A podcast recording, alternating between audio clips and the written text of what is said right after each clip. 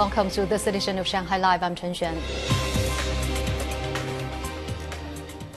Shanghai will maintain its efforts to vaccinate the population and enhance measures in old neighborhoods where less than favorable living conditions pose greater challenges to pandemic management and control efforts. Lei Shuran has more. Lin Jingjun, vice governor of downtown Huangpu district, said the district has 330 old residential neighborhoods that have communal kitchens and lack flush toilets. The district government has taken measures to enhance pandemic management and control in these areas to achieve zero community transmission. The district government has dispatched portable toilets to around 18,000 households without independent bathrooms and arranged a waste removal schedule for residents to prevent gatherings. First, each person must have their temperature taken, show their health code, and scan the venue code at the entrance of each community before entering.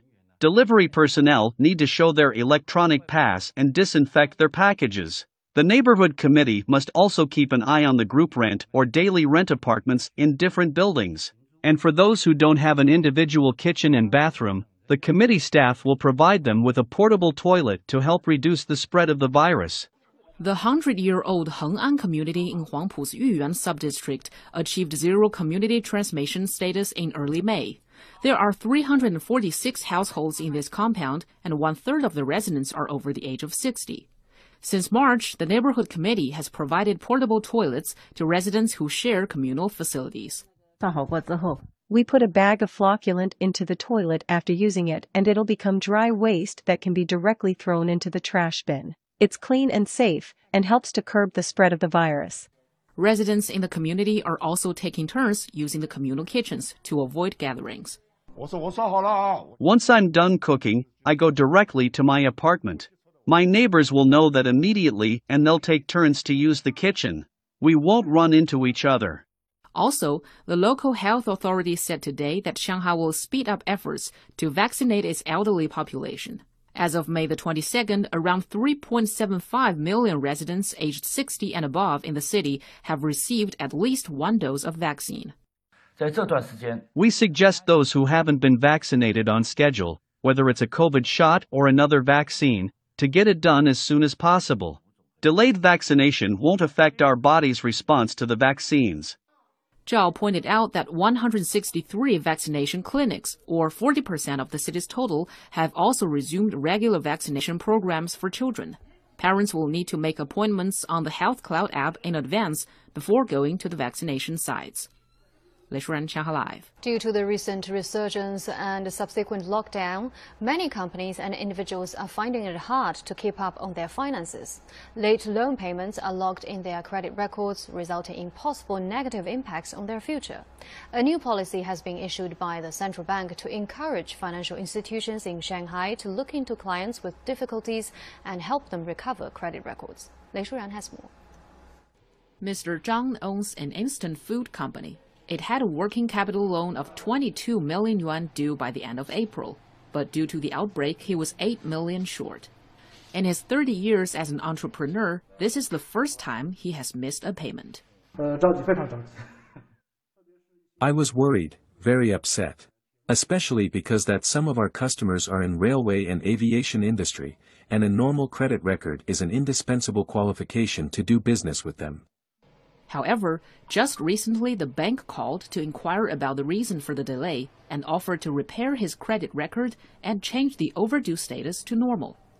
This is the result of a new policy aimed at repairing bad credit ratings when an otherwise profitable and properly run business is impacted by the pandemic.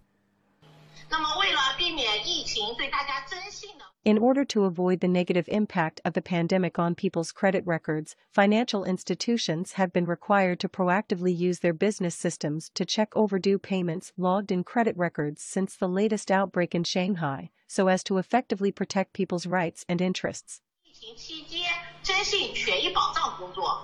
In 2020, clients would need to apply for such services by themselves, and institutions would need to confirm the situation was true before making adjustments to credit records. The new policy has institutions proactively investigate and get in touch with clients. the policy isn't only for business loans. Mortgage and credit card payments due between March and June can also enjoy extensions to their due dates, as well as credit record adjustments. There are also supportive loan elements to the new policy. For example, Mr. Zhang's company was assigned with task of providing meals for communities and makeshift hospitals during the outbreak. While repairing its credit records, the bank also returned a 3 million yuan payment and extended its due date to September. It is indeed a huge relief for me.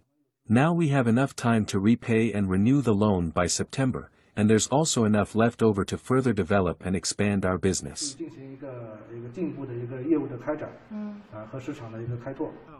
Official data shows that in April, financial institutions in Shanghai adjusted repayment arrangements or repaired credit records for more than 85,000 individual clients.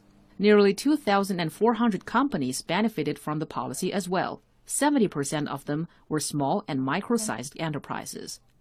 Live. Now, the 75th World Health Assembly kicked off in Switzerland yesterday with public health leaders worldwide convening to discuss global health issues.